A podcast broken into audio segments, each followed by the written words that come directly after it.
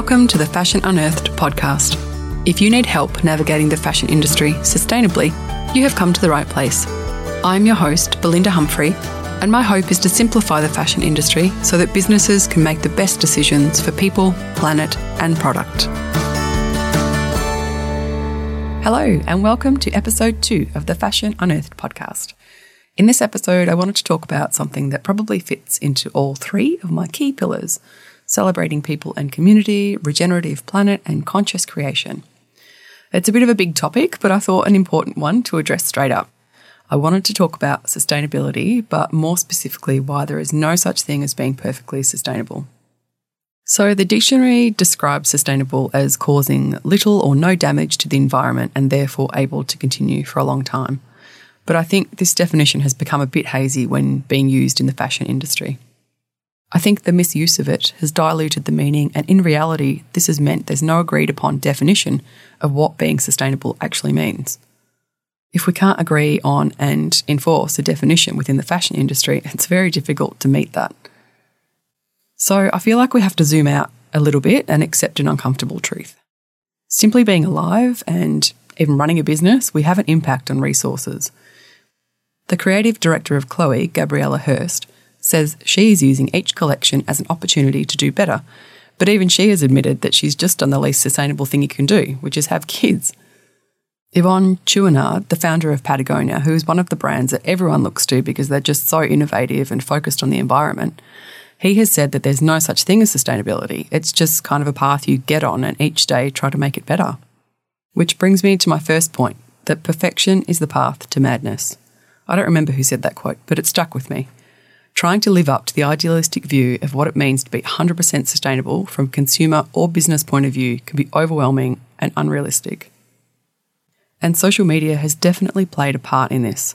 From a business and a personal point of view, I think we've all felt the pressure to try and live up to what social media tells us a sustainable lifestyle or business looks like. The reality is, though, we all make trade offs in our lives. Black and white thinking, e.g., I'm sustainable or not, will block your progress. So I believe it's more helpful to accept that sustainability exists on a spectrum. It's almost like being guided by lighthouses. You're moving forward, but you never really get to the destination.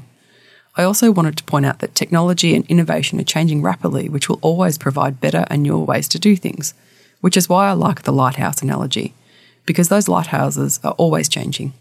I believe the real value is being able to understand and measure where you're at now so you can track your progress. Which leads me into another issue that I see businesses finding hard to navigate cancel culture. I've seen a lot of business owners scared to use the word sustainable or even to advertise to their customers that they're making a change because they might be called out for greenwashing or trying to profit off a small segment of their range being sustainable, in commas. The difficult reality for particularly big businesses is that they've spent 10, 20, 75 years optimizing a linear supply chain and are going to take longer to change. I absolutely think that change needs to be as quick as possible to stop climate change, but there are large implications for doing things quickly and across a whole business without prototyping or trialling it in one area first to get it right. And don't get me wrong, I think there have been businesses quick to use the word sustainable in their marketing message that probably shouldn't have. But shaming businesses who don't get it right and 100% perfect on the first go isn't helping us to make progress. But on the flip side, and a positive note, if large businesses in particular do get it right, they are going to have the quickest and largest impact on change and lead the way for other businesses. We have to allow for individuals and corporations to evolve and the possibility that they might not get it right on the first go. I also want to touch on the fact that sustainability, as well as fashion, is an intersectional issue it covers human rights, feminism, politics, environmental degradation, exploitation, colonialism, racism, transparency. The list goes on. To be truly 100% sustainable, all of these issues would have to be addressed, and like much of this space, we are still in the process of unlearning and reimagining a better future. So, I wanted to end on a positive note and suggest three areas to look at and measure where you're at with sustainability in your business so that you can then set your targets on where you need to go. The first one is looking at the people included in your business, from who is in your supply chain to the people in your office. How are you monitoring their welfare? Where do you think you need to do better? And are you recruiting diversity within your teams? The second is the impact on the planet.